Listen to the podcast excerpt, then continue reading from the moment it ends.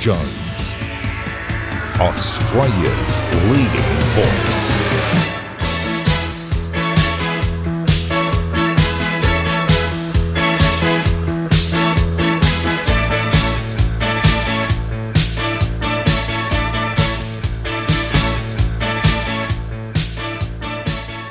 Well, good evening. Thank you for being with us at the beginning of another Alan Jones week here on ADH. I think I can read your mood. Basically, we are fed up with some of the rubbish that's being dished out to us by government. You see, you can't argue with stupid people. When a stupid person is concerned, he starts behaving irrationally. The Energy Minister Bowen is a very stupid man with a capital S. But worse, he's arrogant. Now he's saying that the proposal to convert coal fired power sites into nuclear small modular reactors would cost, this is the Dutton proposal, $387 billion. Well, as I will indicate later, he's been bashed up by his own people. In short, he's made a fool of himself. Let me say first on energy, you can't trust a word that Bowen says. One of the weaknesses of parliamentary democracy is that there is no debate. Bowen stands in the parliament and on energy talks rubbish, dishonesty, but if an MP would interrupt and identify the rubbish, he gets two warnings from the Speaker and then he's turfed out. We suffer from no healthy exchange of views. And of course, Bowen won't come on this program because at heart, he's a hater. He hates what his opponents say. Ted O'Brien does a fairly good job. Needs a bit more homework, though, Ted, uh, as spokesman for the opposition on climate change and energy. And he said last week Labor promised a green dream, but is delivering a dark nightmare. Labor talks of climate wars, new industrial revolutions, and becoming a superpower. But what counts is delivering outcomes. The scoreboard shows that Labor is failing on all fronts when it comes to climate and energy. Now, it is nonsense that we are one of the world's leading producers of uranium. We export it so that countries without resources of coal and gas can have cheap and clean energy. Yet we have a ban on using our own uranium. Bob Hawke said ages ago that ban should be lifted. It's in legislation, enshrined in legislation. Well, the lefties in the Labor Party hate the thought. What we have to get into our sometimes thick heads, though, is that renewable energy cannot power the nation, even if we were to get net zero carbon dioxide. You know my thoughts about carbon dioxide. There's your biggest hoax a gas that is 0.04% of the atmosphere, allegedly do all this damage. But that aside, as I speak to you tonight, coal fired power, well, particularly if you're in Sydney, it's been an astonishingly hot day. Coal fired power is providing up to 80% of our energy needs. Now, remember, Net Zero Australia, note the title.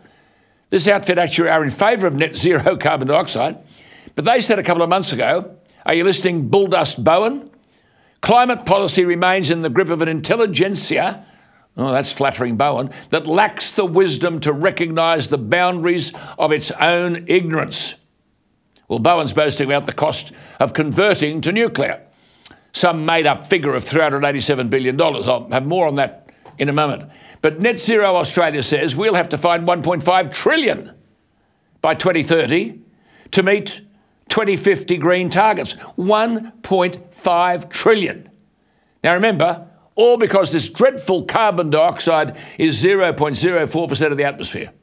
And along the way, by 2030, even according to Bowen, we'll need 22,500 watt solar panels every day, 22,000 every day for the next seven years. Of course, when they're no longer operative, no one can tell us where these solar panels will go. But we'll also need 40 seven megawatt wind turbines every month, 40. This is why Bowen is attacking Dutton over nuclear power. The bloke is in a corner, desperate and anxious and staring at failure, a bit like the voice. Then he'd have to get the renewable energy to the grid. Oh, he'd need 10 to 20,000 kilometres of transmission lines. Where does he get them? Oh, compulsorily acquire productive land from farmers. Good luck. This bloke is a political madman, Bowen. One point about the opposition. In prosecuting the nuclear argument, we're talking about something years down the track. We've got to have the guts to come out and say, in order to keep the lights on and business going, we're not going to demonise coal and gas. That's for the here and now today. Stop pandering to minorities. Peter Dutton was a cop before he became a politician. He used to arrest vandals, people who broke into other people's homes and stole their cars. But Peter Dutton is currently sitting in the House of Representatives facing across the dispatch box economic vandals, not destroying one home or stealing one car, but stealing the wealth and future of all of us. Peter Dutton, please arrest the political vandals. Then, of course, we're being warned of a sweltering El Nino summer, which will trigger higher power prices and the threat of blackouts. Isn't this common sense? We're taking coal fired power out of the electricity grid with nothing to replace it. And we're told the hot weather will increase the demand from households and businesses, and that will lift electricity prices. Of course, it will. A shortage of bananas, but a demand for bananas, the price goes up. A shortage of electricity, the demand increases, the price goes up. David Fallu is the chair of Tomago Aluminium, the nation's largest smelter and biggest single consumer of electricity. He said an El Nino, and we've had this today from the Bureau of Meteorology. They've announced, oh, yes, we've got an El Nino coming. They love all this alarmist stuff. It's called weather. He said it would complicate a market already reeling from the chaos, chaos of our electricity market transition. He called it chaos. Do you think this bloke from Tomago Smelter knows more than Bowen? When he says the real problem is having a reliable and competitively priced energy market. Andrew Richards is the Chief Executive of the Energy Users Association of Australia. He's at the coalface, to use a, an appropriate word. He says that for businesses, higher power bills are a grave concern. Grave concern. We're heading out the back door, I'm telling you. You can't do anything without energy. I've said before, you're watching some pictures of me on your TV. Energy is providing those pictures. I'm sitting at this desk. A truck powered by fossil fuels brought the desk here. You'll have a meal tonight, meat and veg. They didn't drop into the supermarket. A truck powered by fossil fuels brought them to the supermarket. The energy price goes up, so will everything else. It's called cost of living. So, in relation to this energy crisis, Andrew Richards, the chief executive of the Energy Users Association of Australia, says it's one of the top three things, if not the top thing, we are concerned about. Prices are high and likely to stay high for some time. Our members are concerned if the summer is anything like the European summer, well, it's going to be a ripper to say the least. We are clearly concerned about cost. Unquote. Well, I don't think Australians understand that we have a legislated commitment. That is, it's at law.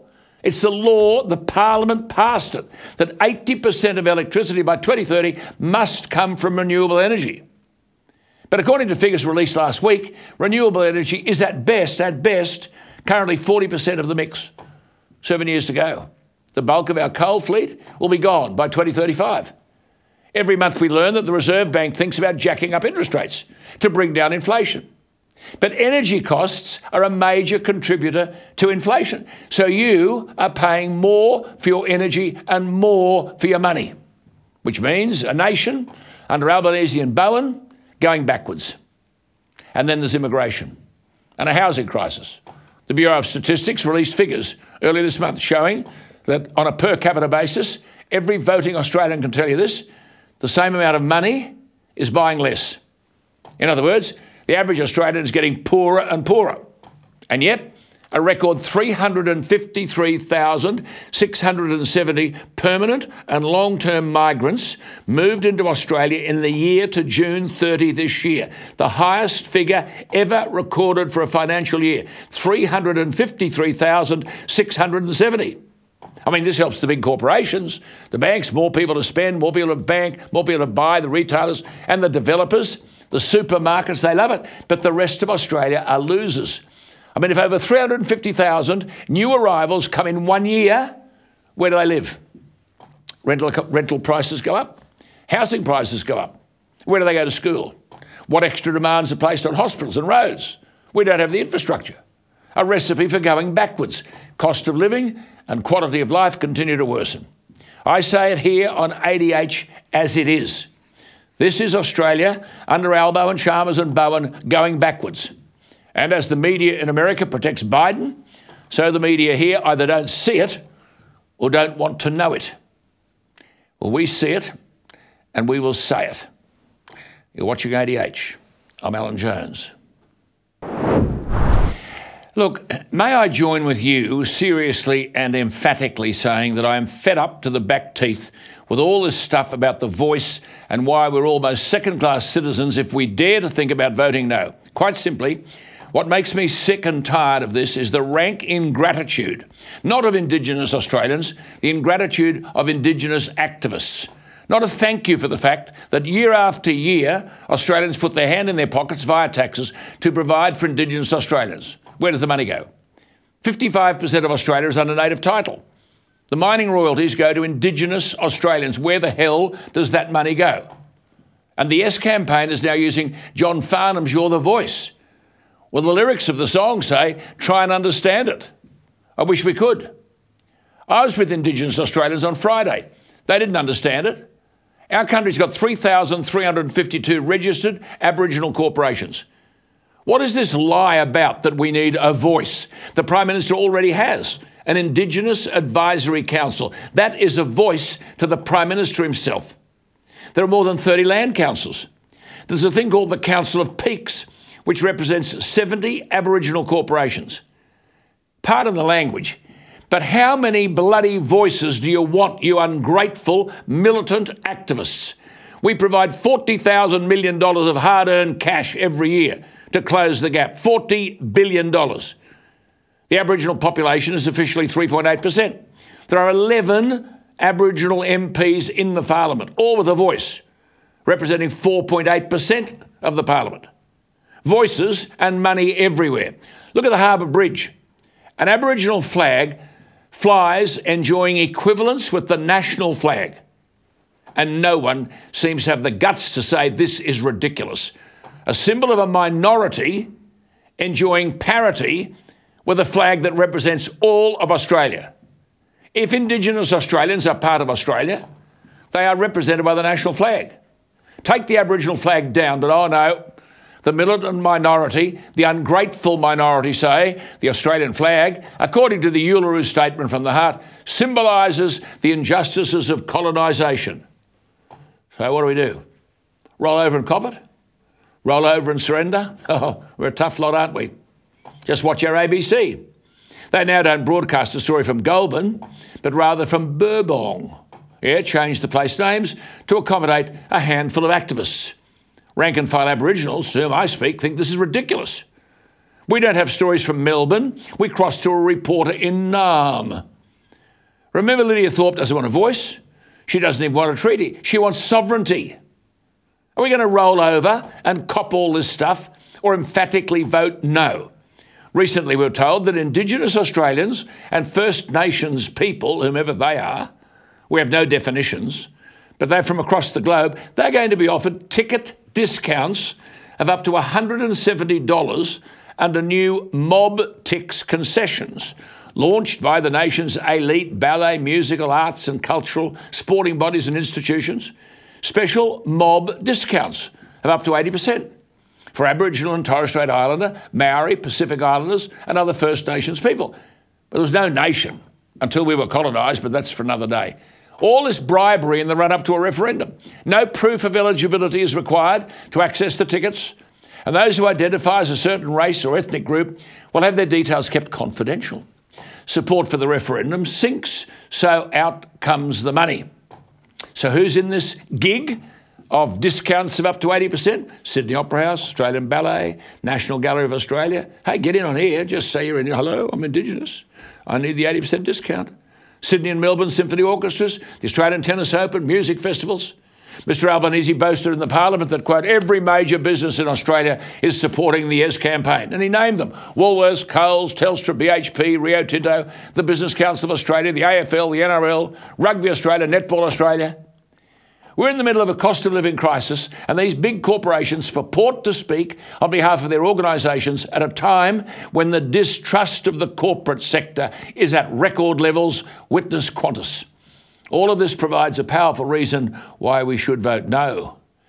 And when the vote comes in and the referendum is defeated, the boards of those corporations should have the decency to do what the British Prime Minister David Cameron did when he lost the Brexit vote resign.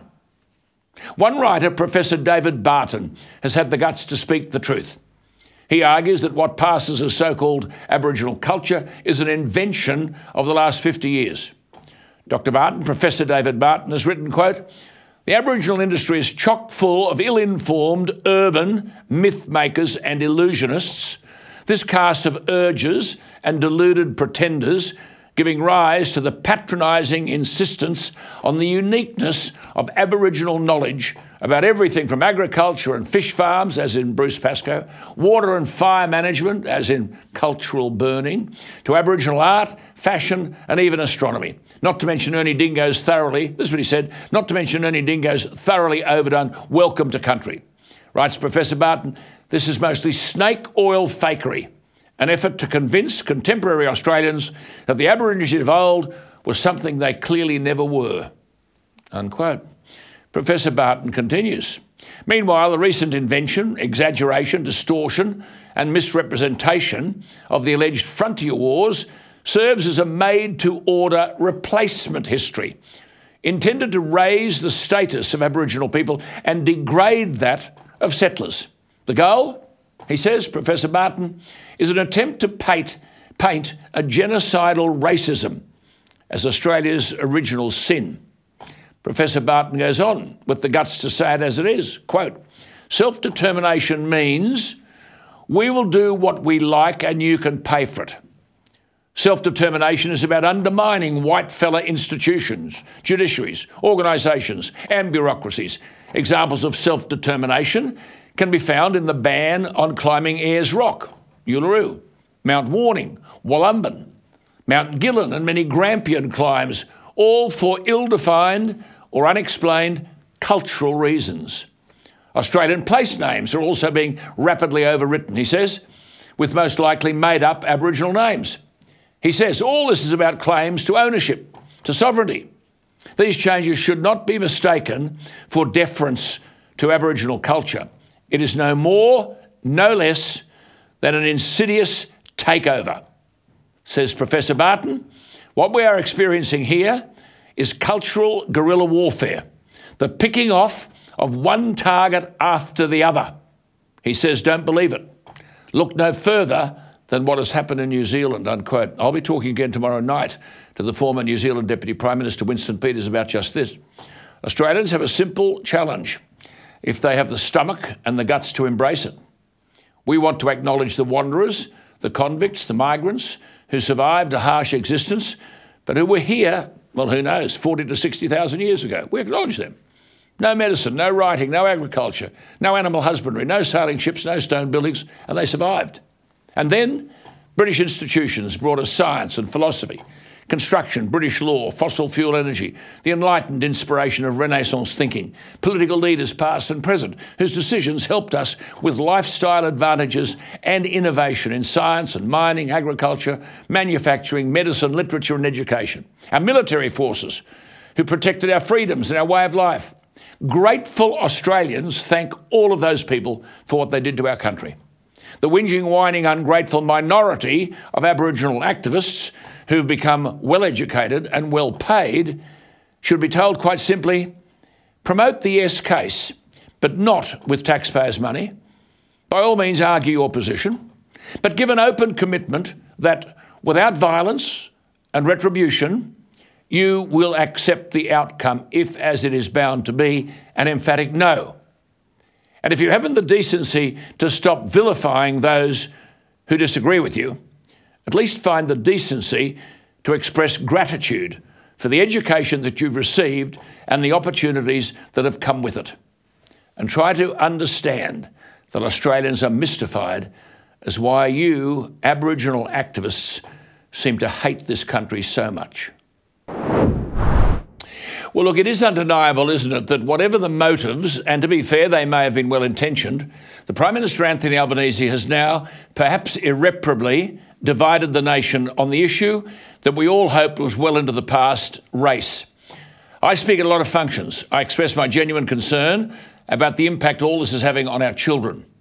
Your kids are being taught, directly or indirectly, that we are a racist nation, that we don't own the land we live on, that the world will end because of climate change, and therefore there is no hope for them, that a boy can become a girl, a girl can become a boy, and not a political voice is raised against any of this.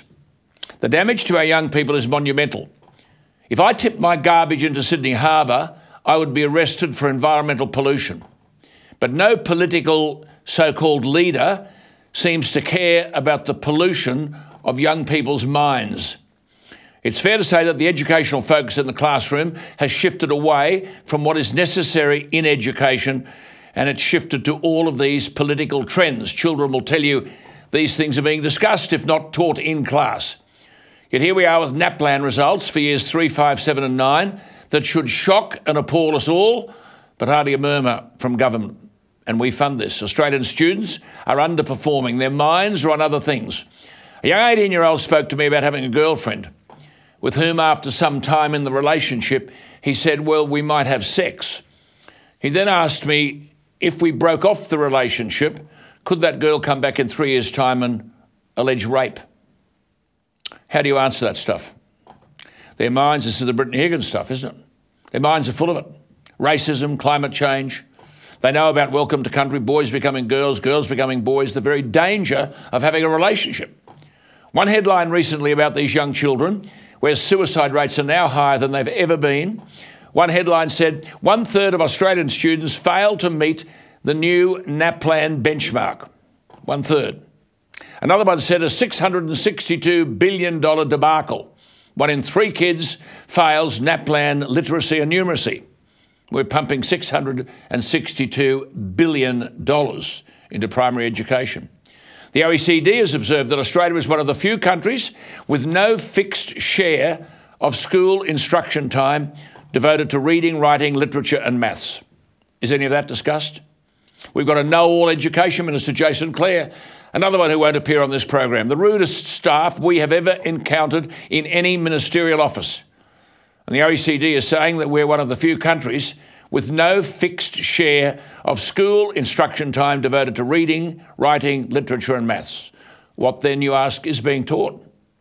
Australia's former chief scientist, Alan Finkel, has weighed in, demanding more focus on phonics based te- teaching in reading and writing in primary school, as well as the basics of mathematics. And he says, and I quote, these are muscle memory subjects. You need to know early muscle memory. In other words, rote learning of spelling, of tables, of poetry. Dr. Finkel said in literacy, not teaching phonics has been a serious problem because we have a generation that hasn't been taught effectively how to read. And he said, good luck picking up mathematics at university for a subject like engineering or architecture if you didn't learn it at school.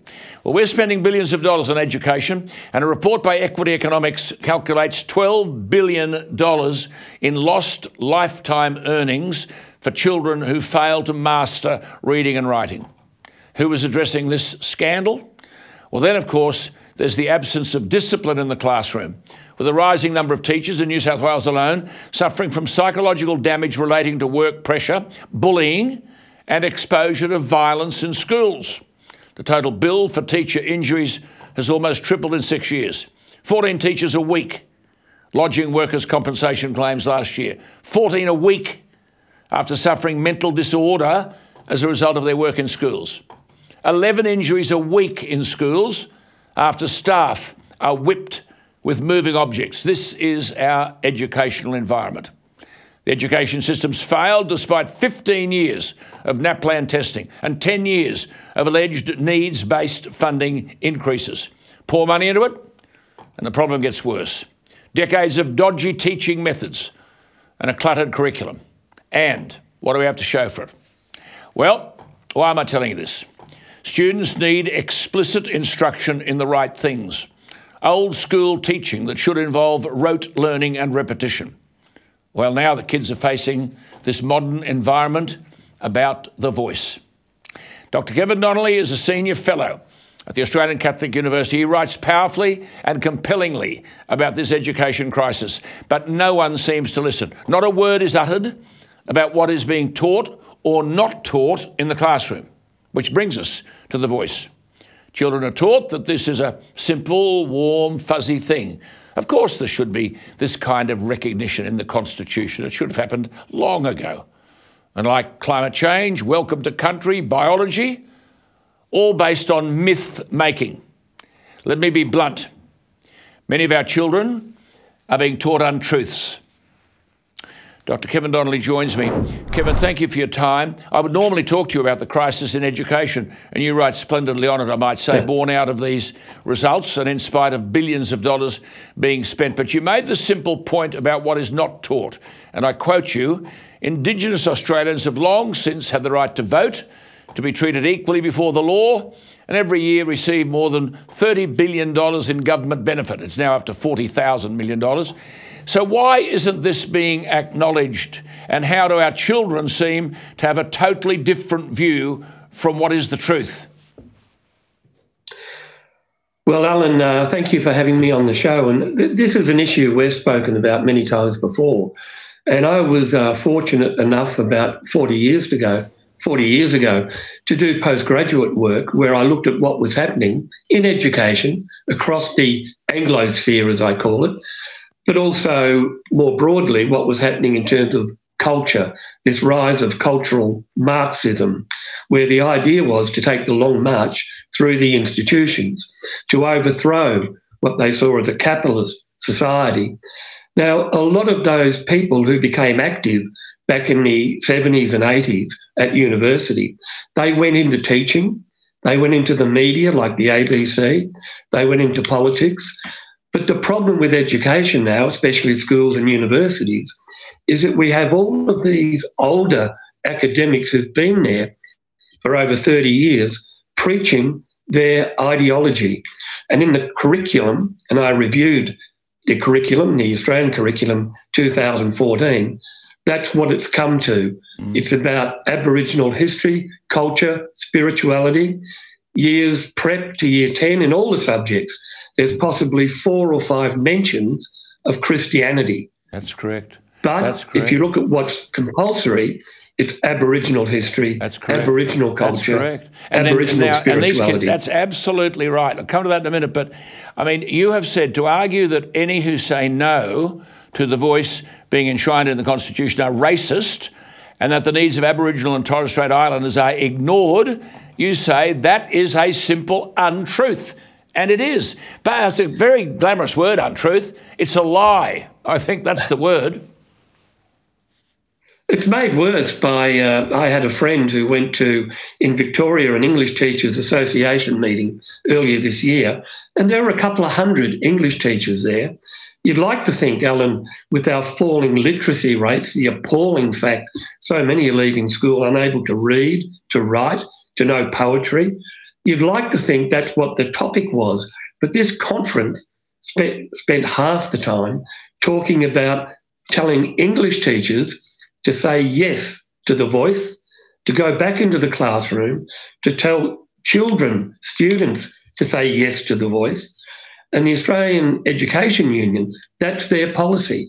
They want the curriculum in every school around Australia preaching what Albanese talks about the vibe, the vibe, you know, share the love, do the right thing. Mm. It's in our schools. It's in there every week. But I mean, what are our par- what are our parents doing about this? They've got to wake up. This is going on in the classroom. I mean, children are being indoctrinated in this welcome to country. You rightly call it, quote, a celebration where we are treated as strangers, trespassing on our own land that we don't have the right to call Australia home.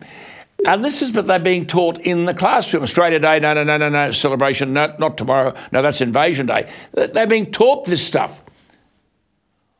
Well, many parents my age and your age would remember uh, it used to be Monday morning. Every school around yep. Australia started with raising the flag. Yeah. There was the oath of allegiance. We swore uh, it was Queen, country, God, respect. That word, respect teachers and authority. That went out the window many years ago because of the cultural left, this long march. So now they're taught welcome to country, and you'd be lucky to have uh, anybody saluting the flag or getting a sense of patriotism. Yep, that's right. Because it's all about what Geoffrey Blainey, the mm. great mm. historian, talked about the black armband. It is. It is. We're strangers in our own land. I feel almost vomiting. I want to be sick when I land in a Qantas plane yes. around Australia and, and they have this dirge, welcome to country. Apparently, I didn't realise this, Alan. They own the sea, the land, and the air. Mm. I didn't know the indigenous people owned the air as well. See, I mean, you make the point, and I've made it many times, but we've got to repeat this stuff. Those who argue for Invasion Day ignore the fact, you say, that, quote, the orders given to the colony's first governor, Phillip, were to treat Aborigines with respect and with kindness and to peacefully coexist. Now, even though a number of convicts were killed, Governor Phillip refused to retaliate unless absolutely necessary. Our kids are not taught this. It's a matter of historical record, as you say, that Aborigines were, Aborigines were able to kill or severely wound 17 Europeans, including Governor Phillip himself, with no loss to themselves. Children are not taught any of this stuff. Their minds are polluted because we are fomenting division by dividing the nation into two types of citizens. And you identify this. You say those who have a direct line to executive government to influence decision making, and the 96% denied such preferential treatment. By the way, I note today, uh, Dr. Kevin Donnelly, that the LGBTQI people are now saying, well, we want. We want a voice to government. They'll all be coming out of the woodwork, won't they? But th- this is the point. I mean, how do our kids, how do we make our kids aware of this? If the parents don't, it won't happen in the classroom. You're dead right. And uh, how many kids, I, would say none, would know that when the First Fleet landed, as you say, Phillip was ordered to coexist. There was to be no slavery, there was to be no retaliation, but also two of the books that arrived with the First Fleet the Bible and the laws of the common laws of England, Blackstone's common laws of England. That is the basis of our Western liberal democracy. Mm. The French arrived, as you know, in Botany Bay a week after Phillip. Yes. Imagine if they'd arrived first. Yes. They were soon, you know, the French Revolution, Madame mm. Guillotine. The fact is, we've been settled by the British, the Irish, the Scottish. Mm. They, because of that, we've inherited one of the most peaceful, democratic, liberal governments and societies in the world. The world envies That's why millions. The world envies us. I mean, millions some, after the war want to come and live here. I mean, I've already made the point tonight. Can some of these Indigenous activists actually say thank you for the benefits they enjoy? I mean, Jacinta Price has been arguing that we should not be romanticising Aboriginal culture and history before European settlement as some kind of Antipodean Garden of Eden and promoting a black armband view of European settlement. I mean, that is not the truth, is it? I mean, I think you've said pre. Dr. Yeah. Donnelly wrote this. Dr. Donnelly wrote this pre European Aboriginal culture. That's prior to Governor Phillip and the flag going up and so on. He says, like many other less developed cultures, was characterised by violence, ill health, and inequality, especially for women. Today, that's denied by the. I was going to say, Alan. Eh?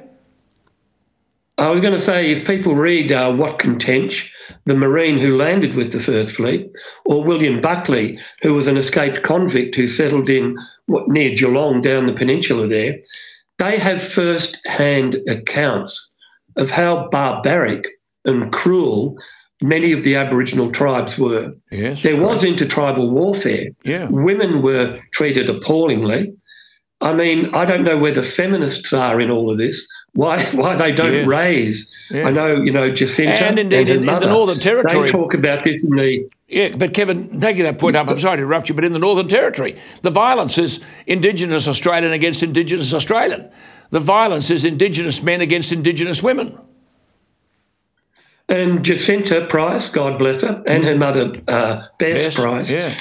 they're, they're making this point all the time. Absolutely. And that's why, as you know, uh, many of the reporters uh, after hearing what Jacinta Price said at the press club last week, they had apoplexy because here was an Aboriginal woman, also of Celtic descent, who argued what they were afraid the, the, the left, the loving, who were saying yes, she is saying what they're afraid to recognise. That's it. That's it. That's it. I mean, she makes the point. Let's judge people instead of the colour of their skin, be judged according to their character and their willingness to embrace a future united by what we hold in common. Uh, uh let me just go back. I, will just show this up for our viewers because Martin Luther King said this on August 28, 1963. This is 60 years ago. Just have a look at this. I have a dream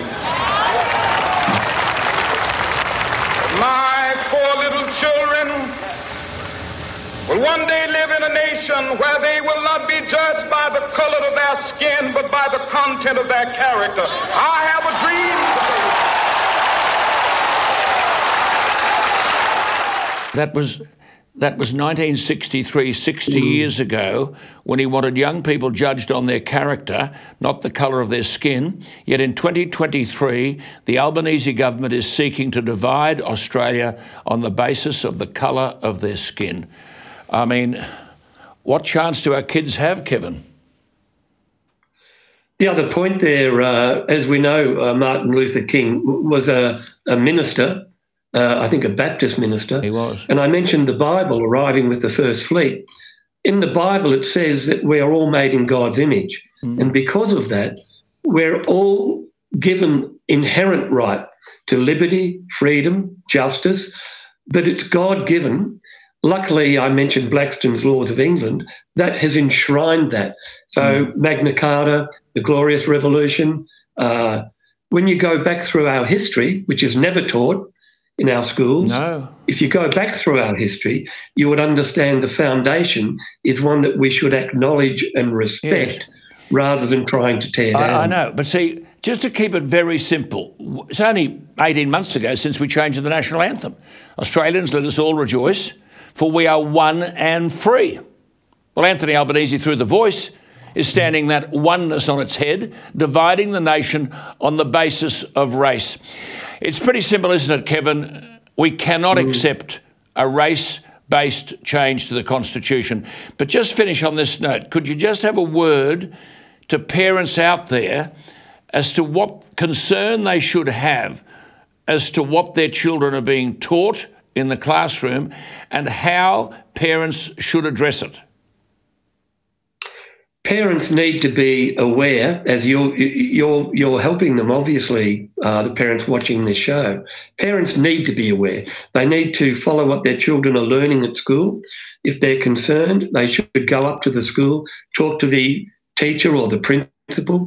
Teachers are their are their children's first teachers parents have a moral responsibility rather to look after their children. Their parents are the first teachers. So they need to be aware. They need to complain if it's wrong. And I will say that uh, I've got to know Senator Antic in Adelaide.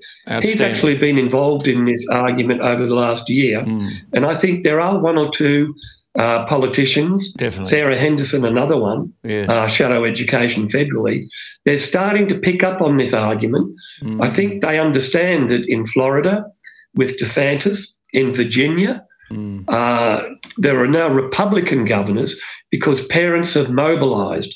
Parents right. need to get onto their politicians, get onto their schools. They're the tomorrow. And this will be a, a, a burning election yep. issue at the federal it election. Is. It is. I just, wish, I just wish Peter Dutton talk about this. I mean, the indoctrination that's going on instead of education and the pollution of young people's minds.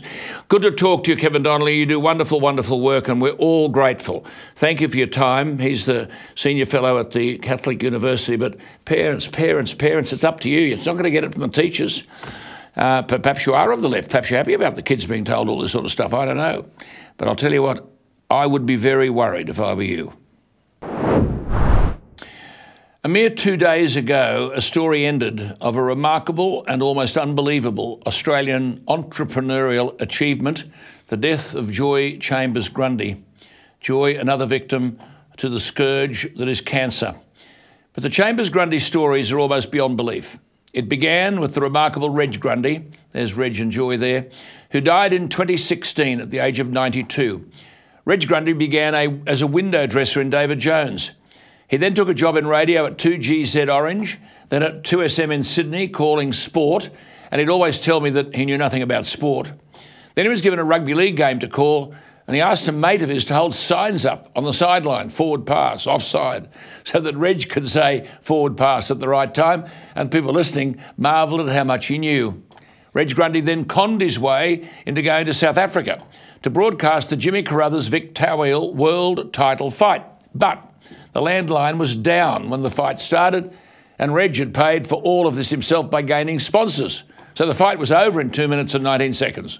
Reg had no fight to send back to Australia. Carruthers became Australia's first official world champion. But the first minute of the fight wasn't recorded, so Reg did the whole thing again from a studio, and he made it up, the commentary up, using sound effects from an American basketball game. He came home to Australia and joined radio station 2CH, where he played middle of the road music, and then suggested a new radio show in the afternoons, maybe two to four, where he would ask questions and people would answer over the phone. So Wheel of Fortune was born. Reg was ahead of his time. He left 2CH and took the Wheel of Fortune idea to the brand new Australian TV network Channel 9.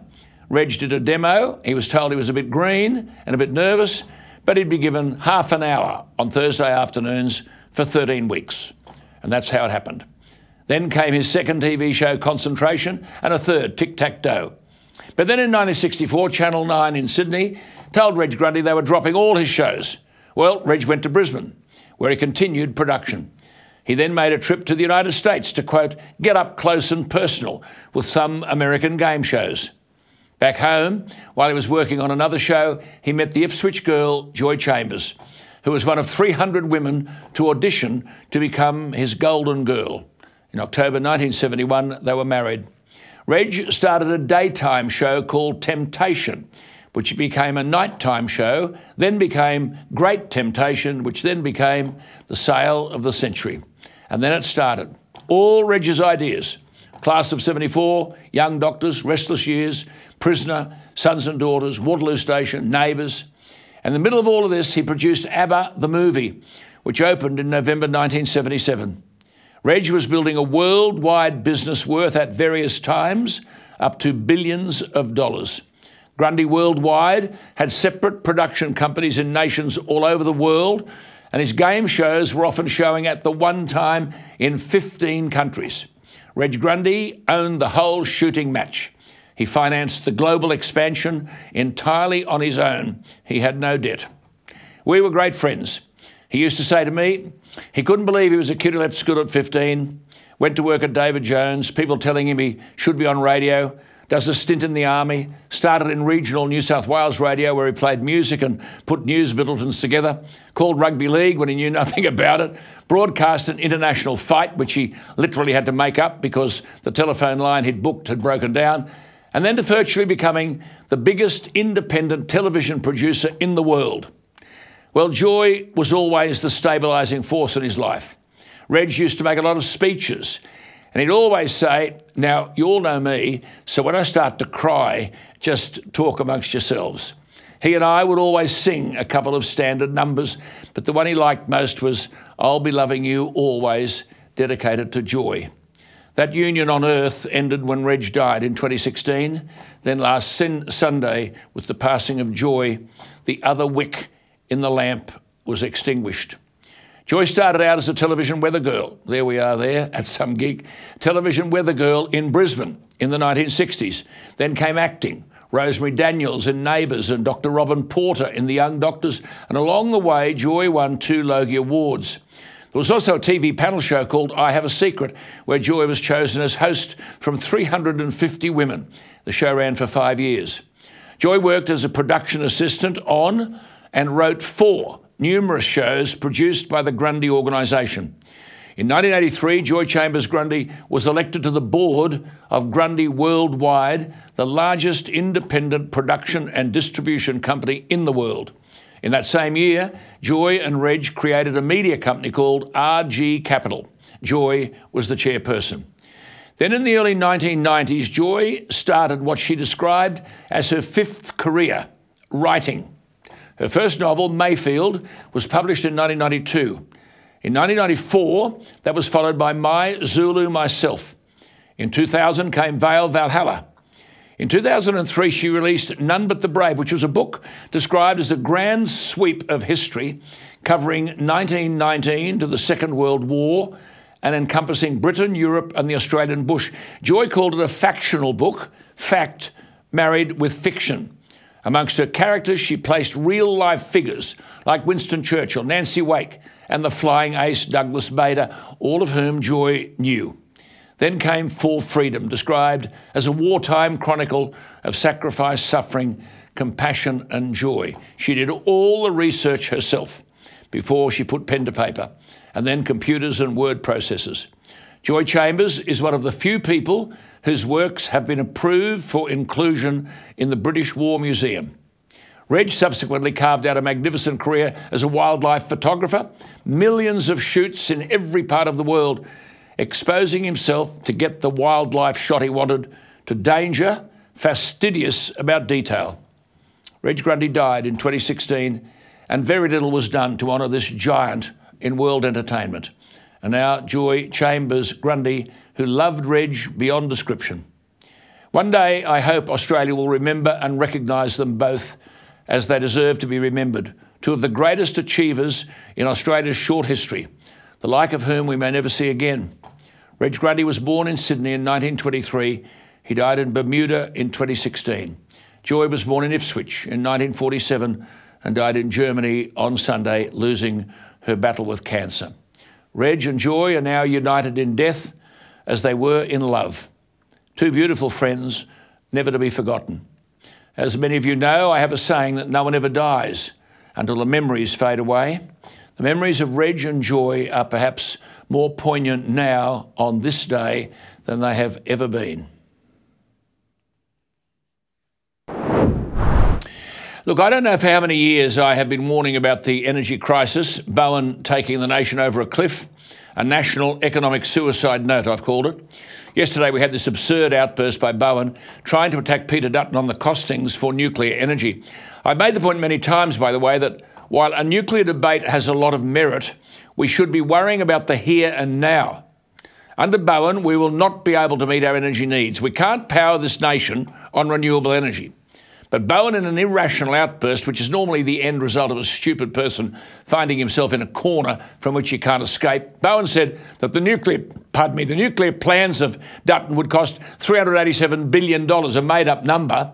But suddenly, even Labor insiders saw this as a shocking blunder by Bowen and a total misrepresentation of Dutton's policy idea.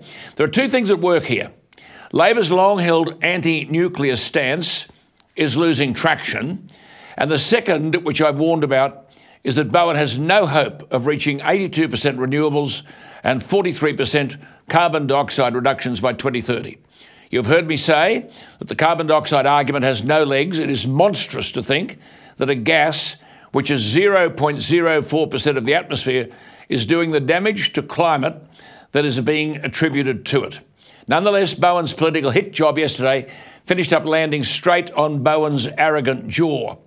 Bowen also made the point that the coalition would force taxpayers to fully fund the construction of 71 nuclear small modular reactors, which of course is also rubbish. The coalition was simply talking about converting existing coal fired power sites into small modular reactors. But as I said, that is down the track. We've got to be focusing on the here and now. And under the here and now, the Bowen energy policy is a diabolical failure. And that is increasingly being evidenced around the world, especially in Europe, as it enters an uncertain winter. Dr. Benny Peiser is the director of the Global Warming Policy Foundation. Now, the aim of the foundation is to, and I quote, bring reason, integrity, and balance to a debate that has become seriously unbalanced, irrationally alarmist, and all too often depressingly intolerant. Isn't that true? Dr. Benny Peiser joins me on the line from London. Dr. Peiser, thank you for your time. Look, we're swamped with this net zero rubbish here. You have argued as far back as last year that it is time to put net zero on ice, and you've blamed high energy bills on net zero policies, labelling the energy crisis as the net zero cost crisis. Just explain that to our viewers because we've got to say this a thousand times before everyone understands it. Um, look, it's not that difficult to explain. Um, the most cost effective, the cheapest forms of energy are and remain fossil fuels.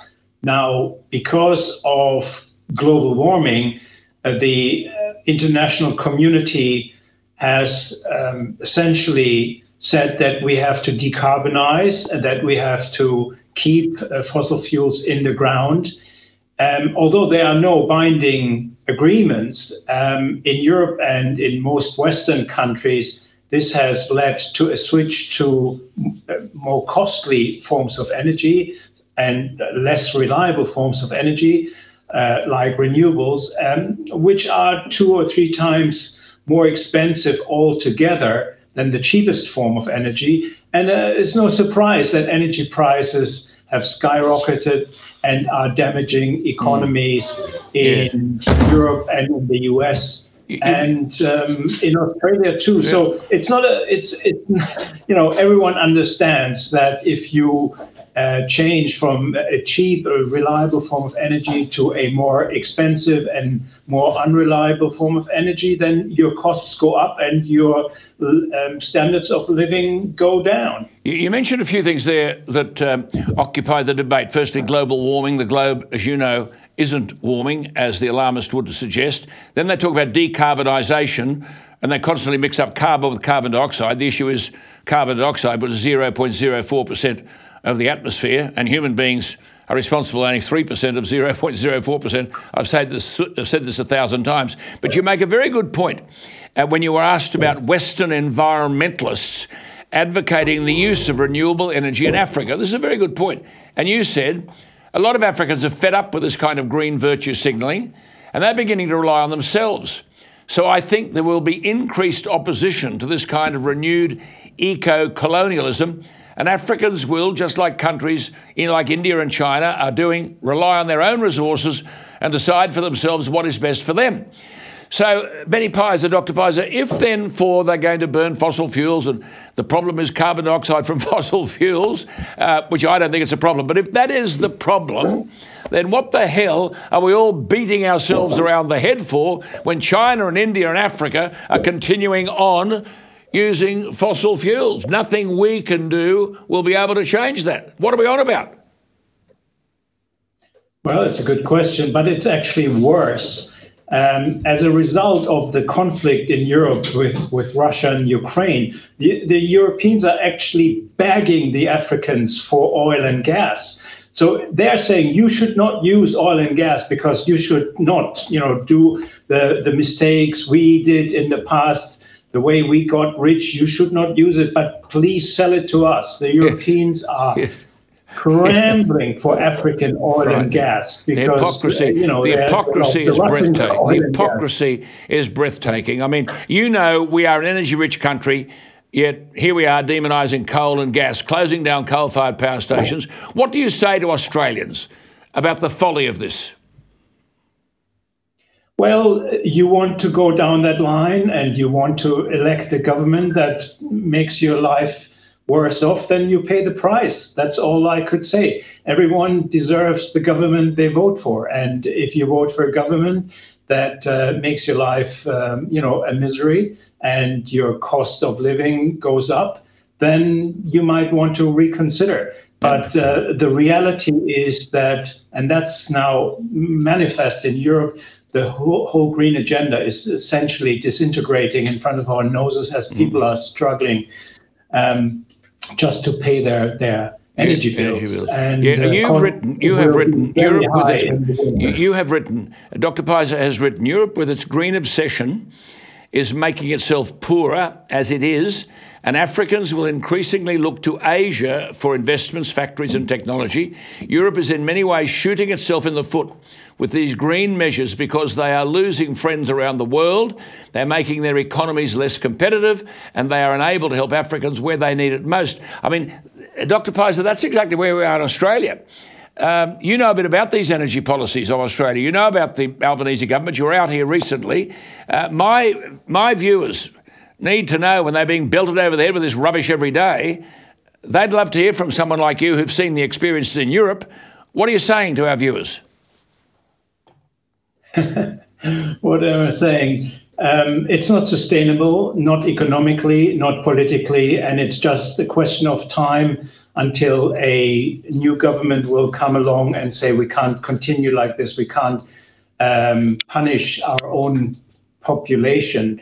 We are an energy-rich country, and Australia should use the resources it has Brilliant. Um, sensibly, responsibly but uh, the way Australia is going, it will end up like Europe as a kind of high energy, poor quality country. Uh, Dr. Peiser, you make the brilliant point that, quote, denying the world's poor the very basis on which Britain and much of Europe became wealthy, largely due to, due to cheap coal, oil, and gas, amounts to an inhumane and atrocious attempt by green activists to sacrifice the needs of the world's poor on the altar of climate alarmism. I'd love to know how your critics answer that comment. They can't. Well, they don't because they don't want to discuss or debate. So basically, they just repeat it's all going to be fine. We will invent our way out of this. Eventually, we will find the technologies in the future that uh, will solve all the problems we're currently having. Um, they're not really discussing any criticism. And so, therefore, we don't have a proper debate, which is the no. biggest problem we have. because yep. at the end of the day, it requires scrutiny and debate yes. to find a reasonable way forward in a you know what is um, no doubt a challenging situation, but yeah, we need mm. proper scrutiny, proper debate mm. to find the best way forward. It's hard to believe that intelligent people, though, are going down this track. I can't understand mm. it. I mean, you make the point I should make to our viewers. Uh, Dr. Benny Peiser makes the point. He's not a climate scientist, this bloke, and he's never claimed to be one. He said, "quote My interest is in how climate change is portrayed as a potential disaster." And how we respond to that. That's why I'm speaking to him. Surely the portrayal of climate change being a disaster is a hoax. I mean, you say, quote, lamentably, there are many climate change researchers who've exaggerated the potential health risks due to global warming while magnifying the probable risks of health and mortality as a result of warmer temperatures. Many underrate or simply ignore the possible health benefits of moderate warming. I mean, carbon dioxide is the source of all plant life. We're never told that. They want to talk about carbon, which is the stuff coming out of those smokestacks. I mean, the debate is really dishonest, surely. Well, the problem is that there is no debate. Yeah, that's so true. So that is the biggest problem. And um, I'm not claiming to know the ins and outs of climate science or the climate system, which is extremely complex. And I'm making no strong claims on the climate science issue. But what I certainly believe is that there's a lack of scrutiny, there's a lack of proper discussion within the scientific community, and it's the people shouting loudest and screaming fire that are uh, basically um, eliminating any other voice of caution Absolutely. and of balance, and Absolutely. that's the problem. Absolutely, and they won't debate. These people won't come on this program, uh, Benny Peiser. We're talking now endlessly in this country every other day, do you mind, about wind farms and solar panels all over the place. And you make the point, and I quote you: the more wind farms we have, the more expensive the energy costs.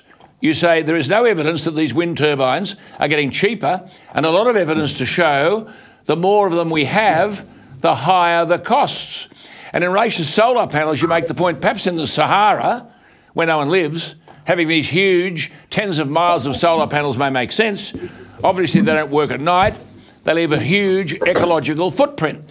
Now, in all this global warming debate, Dr. Benny Peiser, uh, about climate change, renewable energy stuff, there has been no risk analysis whatsoever of solar panels. You say they're not adequately recycled. Quote, often old panels are not recycled, just dumped. Dig a hole, dump them, cover the hole.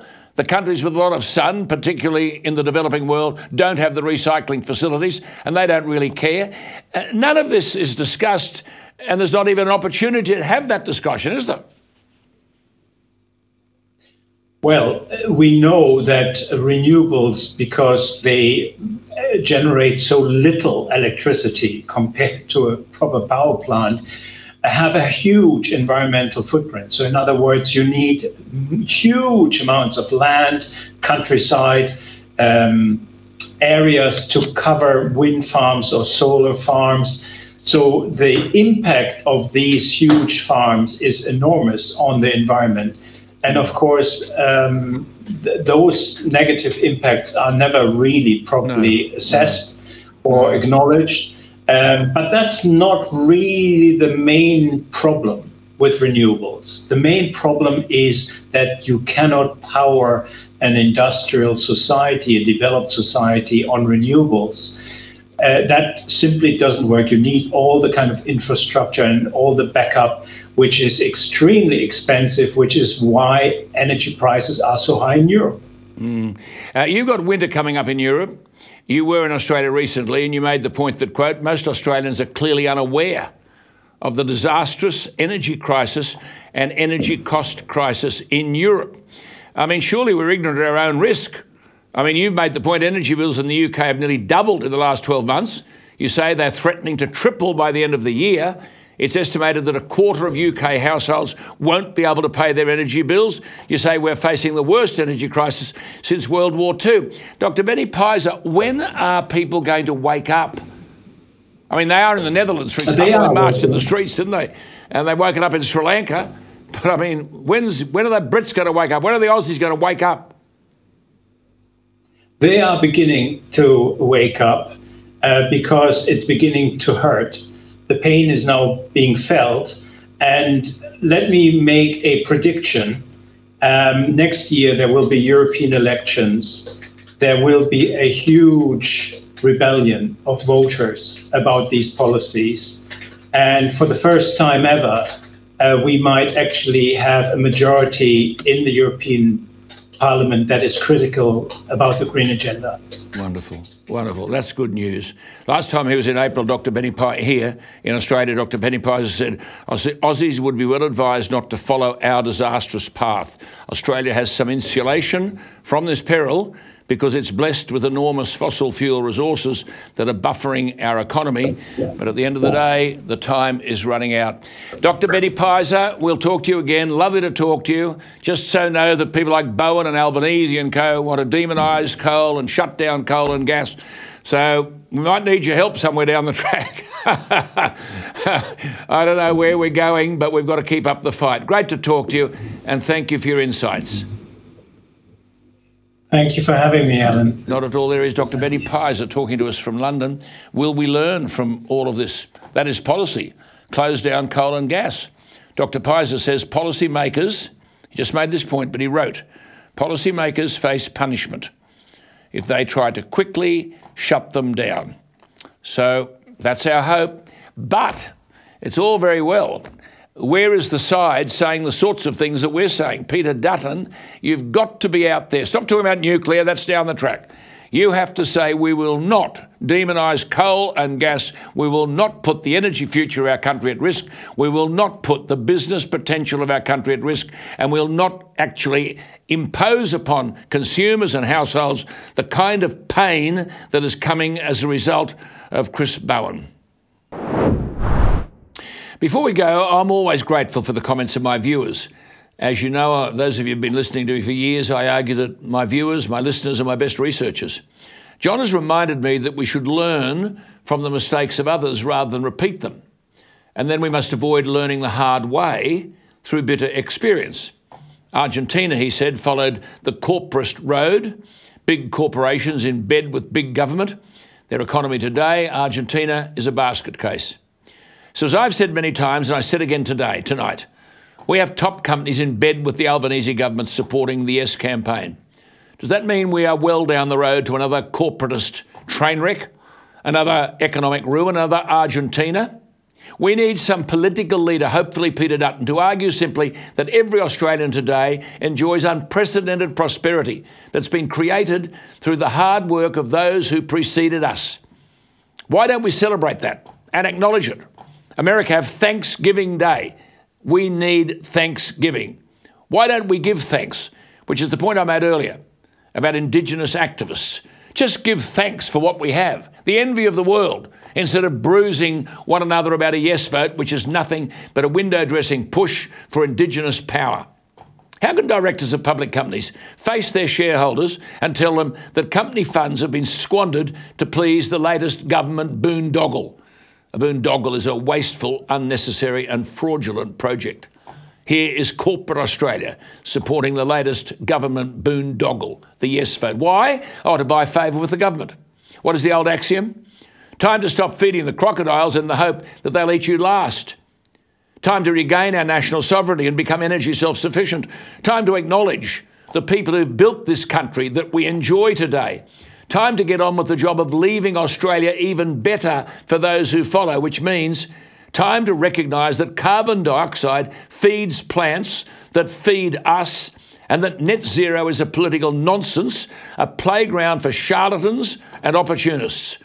A charlatan, I might add, is a person who falsely claims to have special knowledge. Bowen is a charlatan. Ron Barassi wasn't. Ron Barassi died last Saturday. Ron Barassi has been a constant in the Australian football fans' lives for the past seven decades. Larger than life, larger than the game. He played in six premierships for Melbourne. Ron Barassi coached Carlton for two, leading Carlton from the bottom of the ladder to the centre of the Victorian football universe. North Melbourne begged him to lift the impoverished club, and he did. Two premierships.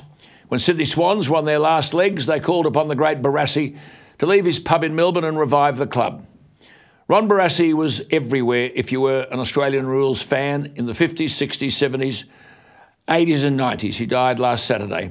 A light has gone out in the home of Australian rules football. Stories will be told forever. He could berate, he could urge, he could engender a response where players dug deep and found the kind of spirit that coursed through his playing veins. Ron Barassi, humble, a man of the people, a kind word for everyone, demanding no special treatment for himself. While others are easily forgotten, Barassi will be long remembered. However, I can't help but feel that we should have said all of these things while he was alive. Well, that's it from me tonight. I hope you've enjoyed the program. Thank you for being with us. You can listen to tonight's program on the app from 6 a.m. tomorrow. Just search Alan Jones. Thank you for being with ADH. I am Alan Jones, and good night.